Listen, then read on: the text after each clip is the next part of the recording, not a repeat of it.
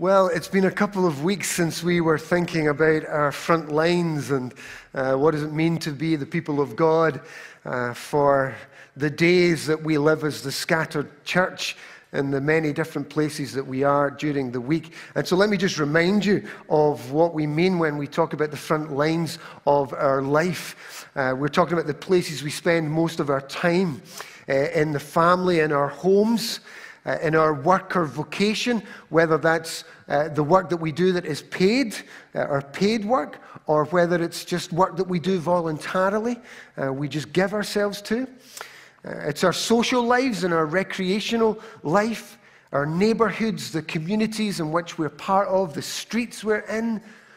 And uh, I added a, a, fifth one. It's our online social media life is, is an increasingly popular front line of our living. And, and really, the call of God uh, to his church is I've called you as a church not just for when you're together, but when you're scattered to be a sign and a witness to me and to my love and to my shalom reign, my reign of peace and goodness. And so the way we live from day to day impacts the way the world is. It brings its own transformation, or it should, uh, because God is at work in these places. And He's at work in these places through us as well. And so it's asking the question how do we live in those frontline places?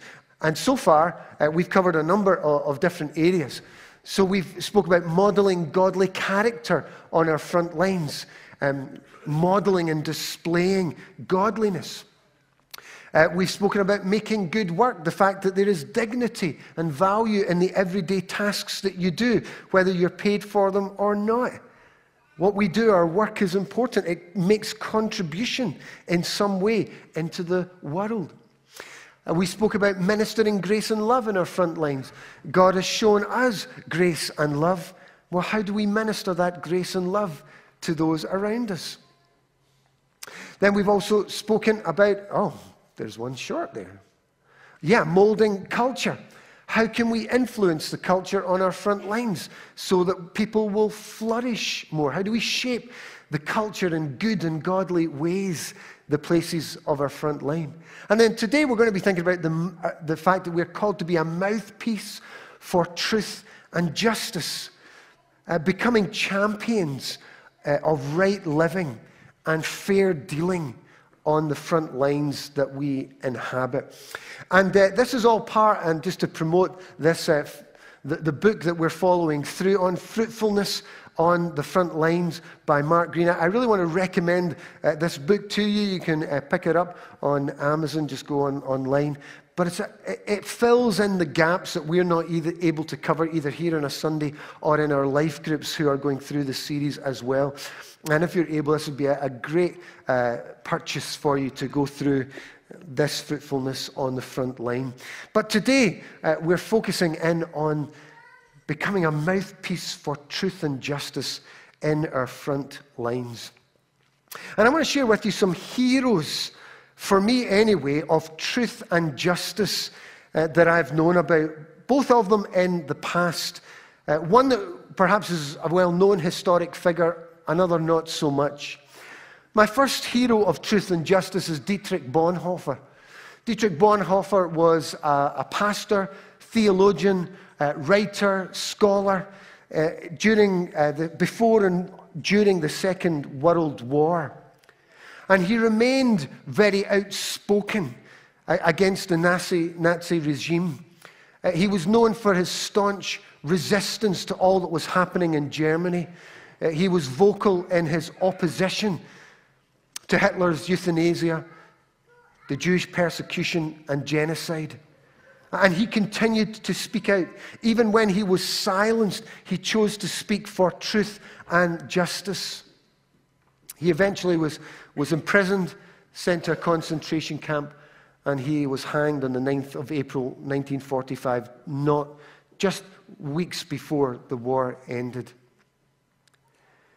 And when I read Dietrich Bonhoeffer's books and his meditations and his letters and his thoughts. I'm, I'm struck by the way in, in which, in spite of the risk that would eventually take his life, he was a man who understood that God calls us to speak truth and justice in the face of injustice, manipulation, deceit. But we can't all be, I don't imagine, like Dietrich Bonhoeffer, much as we might want to hear his life shape our lives and remind us of what we're called to. So, my other hero is Gibbo. I was introduced to Gibbo, never met him, but I was introduced to Gibbo through the Alpha course. Um, one of the talks by Nicky Gumbel on the Alpha course is about how does God guide us. And he tells a story about Gibbo, who he had met. And Gibbo was a clerk in Selfridges, the department store in London. And he worked in the office of the guy who started and owned Selfridges, Gordon Selfridge, the founder of Selfridges. And, and Gibbo worked in the office, and one day the phone rang in the office, and he picked up the phone, and the person who was phoning him said that he'd like to speak to Gordon Selfridge. So Gibbo uh, put the phone to the side, walked over, and, and said to Mr. Selfridge, said, so and so is on the phone to you. And uh, Gordon Selfridge said to him, Tell him I'm out. And Gibbo said, Tell him yourself. You tell him you're out. Well, there was a, a little bit of a kind of awkward moment. But the story goes on to say that Gibbo then said to his boss, Remember, if I can lie for you, I can lie to you. Gibbo's testimony was that he became one of the most trusted, close workers of Gordon Selfridge. Why? Because he knew he wouldn't lie. He stood up for truth and justice in the face of a boss who wanted to tell him a lie. And while we can't all be Dietrich Bonhoeffers, I think we can be Gibbos in our front lines wherever we are. Heroes of truth and justice, becoming a mouthpiece of truth and justice? How can we live as champions of right living and fair dealing on our front lines? Well, we're going to look at a text this morning uh, from 2 Samuel chapter 12. But before we get to it, I think it's worth remembering how the Bible narrative sets up the story. And so, a brief summary of chapter 11 of 2 Samuel. Chapter 11 is the well known story of sad story of King David and the web of lust, adultery, deceit, and manipulation that unfolded in his life. The underhand, unjust, unfair ungodliness of what happened with King David. And there's a common theme that you find in chapter 11. It's the theme of sending. The picture is one of, of David kind of organizing and manipulating all kind of situations so he can control things and have his own way. And so in chapter 11, uh, we find uh, David sending Joab and his army off to war. He's the king, he's in control, he's sending. But while he's sending the armies off to the war, what is David doing? David is out on his porch. And what's he doing? He's watching his neighbors. And he sets his eyes on a female who he sees from where he stands. He sees Bathsheba. Bathsheba is Uriah's wife, Uriah, who is out on the front lines of the battle. And so David has sent Joab and the army.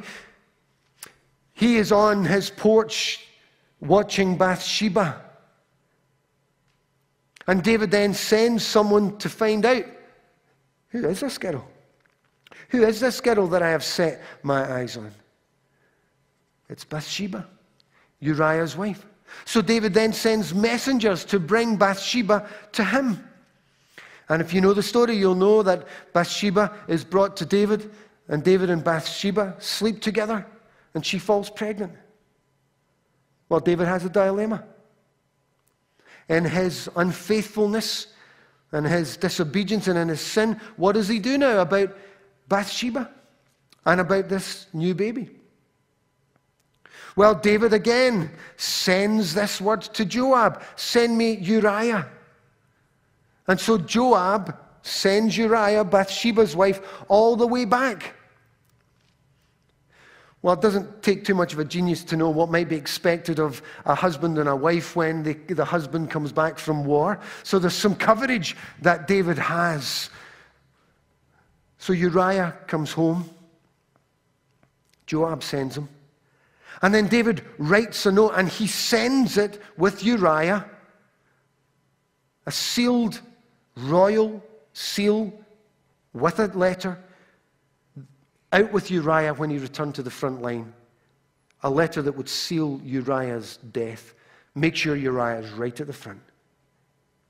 And of course, Uriah dies. Joab sent David a full account that Uriah was dead. And then David sent for Bathsheba to be brought to him. What a web of manipulation and control and deceit as David gets caught up in this lies, is sending frantically people all over the place, trying to make sure that he's not caught or caught out. And all of this he is doing secretly, manipulating to cover up. In many ways, David is acting like many other kings and those with power, using the resources, including the people around him, manipulate them for their, his own ends. He's in control, directing, acting, sending to cover up his private failings. There's an awful lot of David sending to cover up. But God now interrupts the story.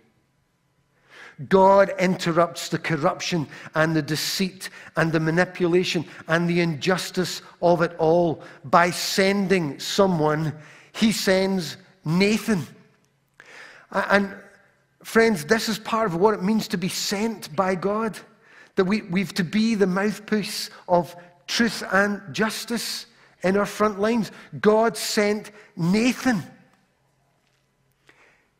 He breaks into the story of deception and injustice, and he sends someone. And so, chapter 12 begins, and the Lord sent Nathan to David. That's what it means to be part of the sent people of God. We're on the mission of God so that we also speak truth and justice into the world wherever we are from day to day. So let's read the chapter. The Lord sent Nathan to David, and when Nathan came to him, he said, and he begins to tell him a story. There were two men in a certain town, one rich, the other poor. The rich man had a very large number of sheep and cattle, but the poor man had nothing except one little ewe lamb he had bought. He raised it and it grew up with him and his children. It shared his food, drank from his cup, and he even slept in his arms. It was like a daughter to him. Now, a traveler came to the rich man, but the rich man refrained from taking one of his own sheep or cattle to prepare a meal for the traveler who had come to him. Instead, he took the ewe lamb that belonged to the poor man and prepared it for the one who had come to him. So Nathan tells David a story of exploitation and theft, something that belongs to another. Well, David is indignant. David burned with anger against the man and said to Nathan, As surely as the Lord lives, the man who did this must die. He must pay for that lamb four times over because he did such a thing and had no pity. David serves judgment on this story. Then Nathan said to David, You're the man. That's you, the story is about. This is what the Lord God of Israel says David, I anointed you king over Israel. I delivered you from the hand of Saul. I gave you your master's house to you. and your master's wives into your arms. I gave you all Israel and Judah. And if all this had been too little, I would have given you even more. All that God had done for David. But Nathan speaks truth and justice. Why did you despise the word of the Lord by doing what is evil in his eyes? You struck down Uriah the Hittite with the sword and took his wife to be your own. You killed him with the sword of the Ammonites. Now, therefore, the sword will never depart from your house because you despised me and took the wife of Uriah the Hittite to be your own. Wow. The bravery of Nathan. Knowing that David had already organized for Uriah to be killed. But Nathan is a sent one of God sent to speak truth and justice. And so bravely, through a story that David almost serves judgment on himself, Nathan is able to speak truth and justice into the situation.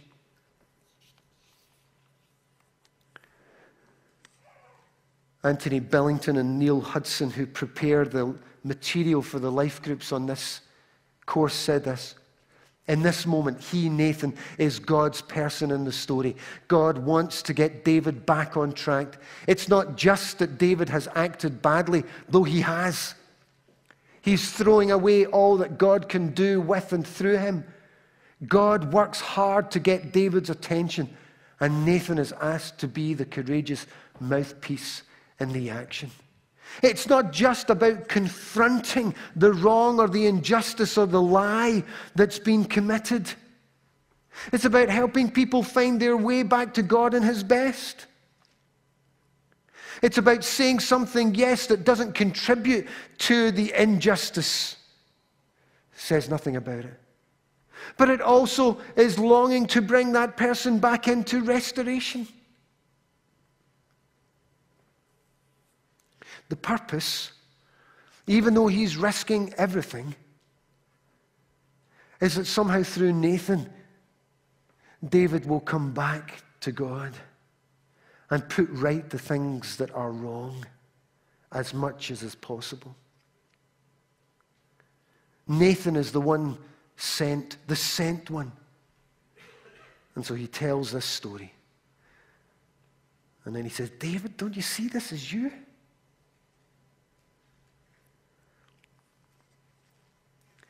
Now, the purpose of being a mouthpiece of truth and justice is not just about putting things in the right way again for the sake of all, but it's so that people might find forgiveness and freedom from guilt and shame. Now, I know this myself. You know what it's like when you are doing something that you shouldn't be. We know what it's like to carry shame and guilt, particularly if we then try to start to cover up, it, it creates almost like a web around us that we can't get out of. Actually, the prophets are a gift to speak into and about things so that we can seek forgiveness and so we can be free rather than being stuck in our secrecy of sin. That's the worst place to be the secrecy of our sin. We need to be liberated from it. And so not only is Nathan helping to put things right with the king and the kingdom, he's giving David an opportunity to find forgiveness and freedom from the shame and the guilt and to put things right, to make amends, as we say in the fellowships. To make amends for what we've done that's wrong. And the people and the purpose of mouthpiece of truth and justice is that the truth will set us free, that restoration or reconciliation and rebuilding can take place, that a situation that's wrong can be made right and something new can be built from it, that proper godly goodness can be restored, even in our front lines. That perhaps we can, by speaking this truth and justice, avert further damage. Or maybe we can help someone to repair damage.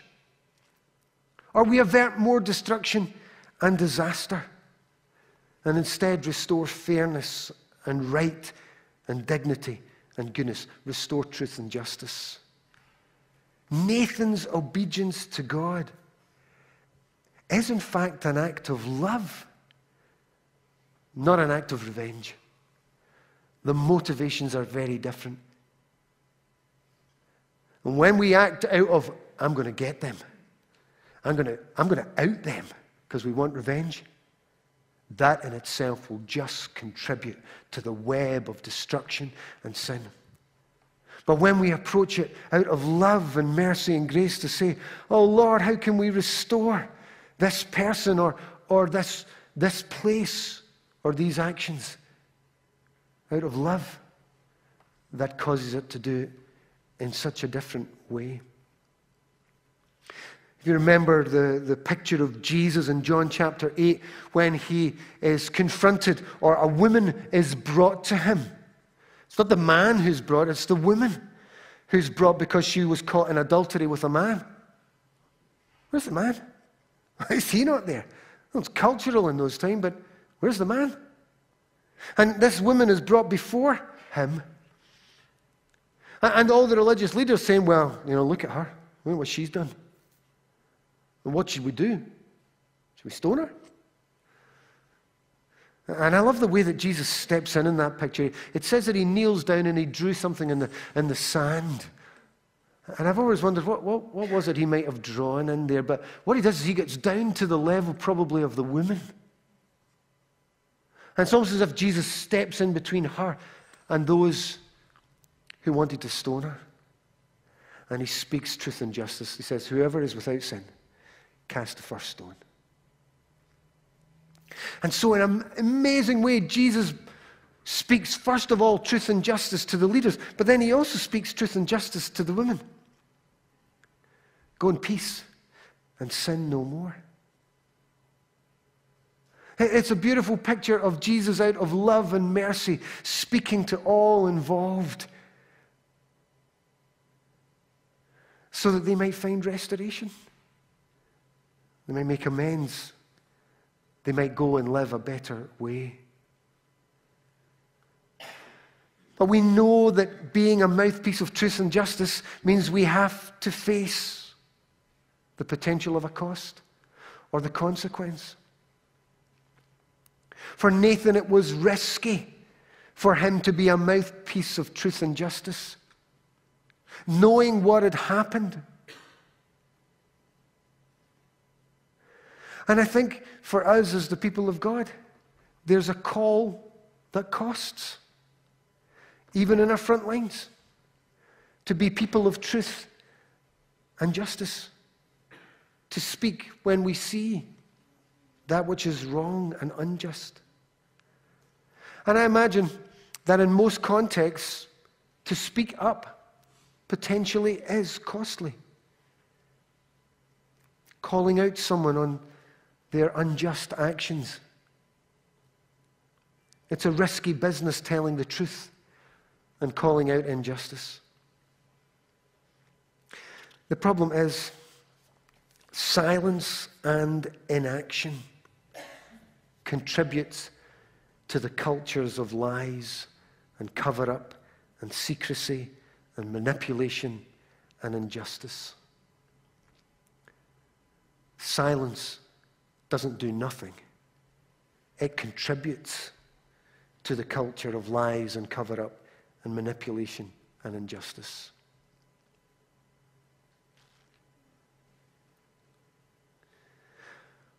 What does this look like on some of our front lines? Let me read some of this book to you this morning.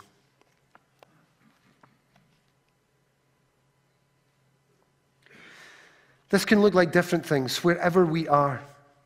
It can be in the volcanic invective often spewed out at referees by molten, vein bulging parents on the touchline of kids' football games. Or in our blithe acceptance of the plumber's nonchalant offer to do the job for cash that makes it hard for a more honest plumber to make a living at all. It can be in the widespread falsification of our CV. or the casual little lies of convenience that litter our conversation. Oh, he's not in. Oh, I'll get that to you tomorrow. No, I don't think I got that email. Speaking up for truth and justice might involve sticking up for your neighbour in a dispute with the local council, or for an elderly parent or an autistic child. It might involve blowing the whistle on an incompetent staff member in your hospital or on a builder who's fraudulently and dangerously not constructed a building to the required standard. It might involve challenging a work colleague about the hours being charged to a particular client, or taking on an unjust appraisal system, or challenging your company to make sure their outsourced cleaners are paid a living wage, not just a minimum wage. Such situations require courage and tact to resolve well, and so do the abuses of power that occur in more common everyday situations.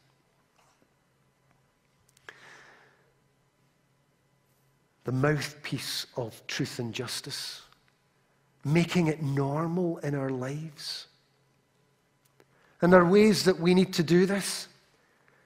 It is costly, but we do it better when we do it, as the Bible suggests. Three short verses from the New Testament. That when we speak the truth, we speak it in love. When we speak it in revenge, we contribute to the injustice. That we would speak truth with grace. That Jesus comes full of truth and grace. And if we are in Christ, we also must speak with truth, but with grace. And from Colossians 4 6 always full of grace, seasoned with salt, when we are to become the mouthpiece of God in the face of injustice. Now, these not are easy places to get to, and so finally, as we finish, there's some parts of this that are just everyday learning to speak truth and justice in our workplaces in, in, in normal, everyday ways, so it becomes part of us. And then there are other times where honestly, we need to prepare for it. Because there may be a cost to it. And we need to do that prayerfully. And so I want to suggest a few things for you this morning as, as you think about being a sent one of God, being called to be a mouthpiece of truth and justice. Some things that will help you. The first is in prayerful preparation. Ask the Lord, Lord, where am I? What, what's in me? You know, that voice of Jesus saying, Whoever is without sin, cast the first stone. So, Lord, is there anything in me? Is there anything of revenge? Is there anything of hatred? Is there anything of unrighteous anger? What's in me?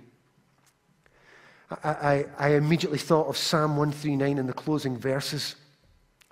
I've always loved one Psalm 139, except for the verses towards the end. I never got it until now.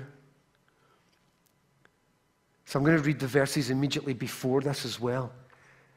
See, if we're in that angry place, we're saying things like, maybe not as violent as this, but if only you, God, would slay the wicked. Away from me, you who are bloodthirsty. They speak of you with evil intent. Your adversaries misuse your name. Do I not hate those who hate you? Lord, and abhor those who are in rebellion against you. I have nothing but hatred for them. I count them my enemies. That's not the best place to come out of to speak as the mouthpiece of truth and justice. And so the psalmist then says, Lord, search me, search me, and know my heart, and test me, and know my anxious thoughts. See if there is any offensive way in me and lead me in the way everlasting. Starting point in prayer, if we're going to be the mouthpiece of truth and justice, say, Lord, is there anything in me? What's in me? What's not right in me? Come and deal with it. Lord, forgive me. Let your grace be upon me. Where am I, Lord? What's in me? So that we are in the right place to be a mouthpiece of truth and justice. And then we might want to pray, Lord, what do I see? And how do I see it? You know, have, having been in that place of, Lord, what's in me? We're humbling ourselves. We're uh, protecting ourselves from self righteousness or judgmentalism or tainted motivations and ungodly anger and revenge. But now we're saying, but God, I'm asking for wisdom. Help me. Help me know what needs to be said. Help me know what doesn't need to be said.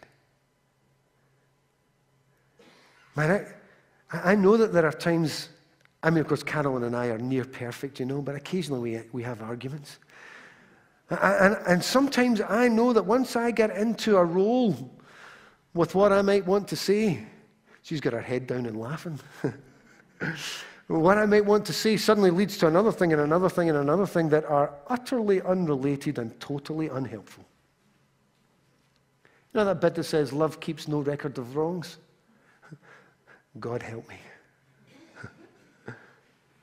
There's some things that have to be said, there's some things really that don't. God, what give me wisdom to know what must be said and what must not be said. To make sure that our words of truth and justice are intended for good, for love, for redemption. And then ask God, what do I need? Lord, I, I need grace. I need your spirit. I need mercy. I need love for this person so that my words of truth and justice can come from that place. I need strength because this is not easy to do. I need strength to take this moment of courage and to use it well. So I'm asking God, God, what do I need? And then asking God to give it to me in Christ and in the Holy Spirit. And then sometimes we might need to think about who our intercessors are. There's a story of Daniel in, um, Daniel chapter 2 when, on the way to going to see the king to be a mouthpiece of truth and justice, you know he does? He gets his mates to pray for him. He goes to his friends and he says, Listen, here's what's about to happen. Will you pray for me? Will you call in the name of the Lord on my behalf? And for those of us who might be in situations where we need to step in and say something that we know has risk or threat or cost attached to it, let's get some intercessors praying for you to cover you in that moment.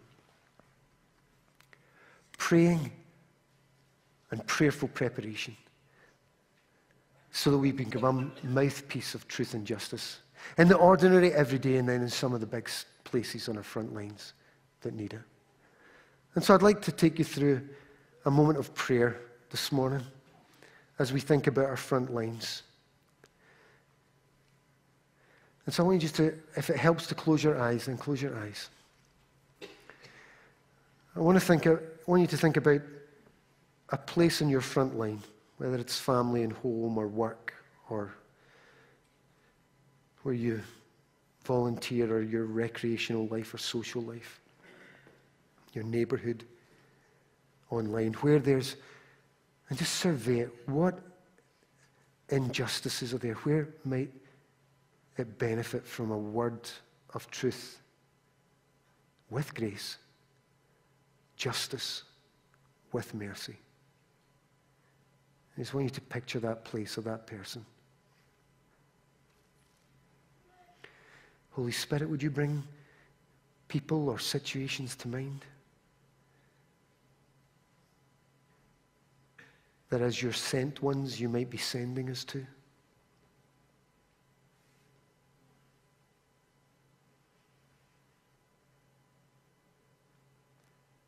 Like Nathan, might there be things that God might be prompting you to do or say about all of this?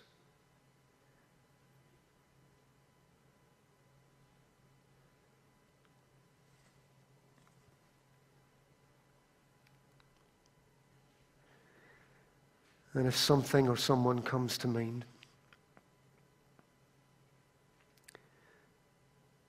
just ask, Lord, where am I? What's in me? Search me, O oh God. Is there anger? Is there unrighteous anger? Hatred? Bitterness? Oh God, help us. Search me, O oh God. Know my heart. Is there any offensive way within me? Father, forgive me. Deal with that which is in me.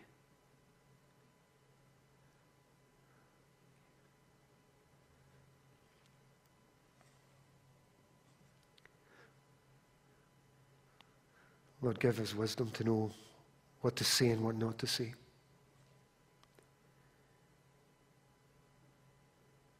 Give us wisdom to know how to say, how to speak, how to approach. Come, Holy Spirit, give us wisdom. And Holy Spirit, keep us alert to an obvious moment when it might just be the right time to speak.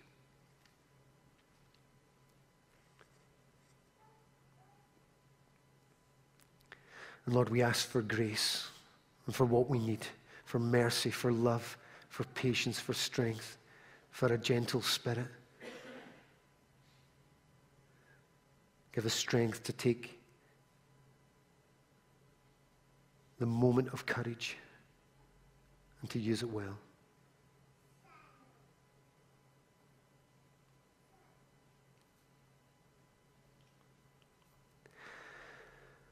And Lord, bring to mind perhaps those who can join in prayer with me. If there's something that needs to be said, that they might stand in the gap for me, with me, that I might become a mouthpiece of truth and justice.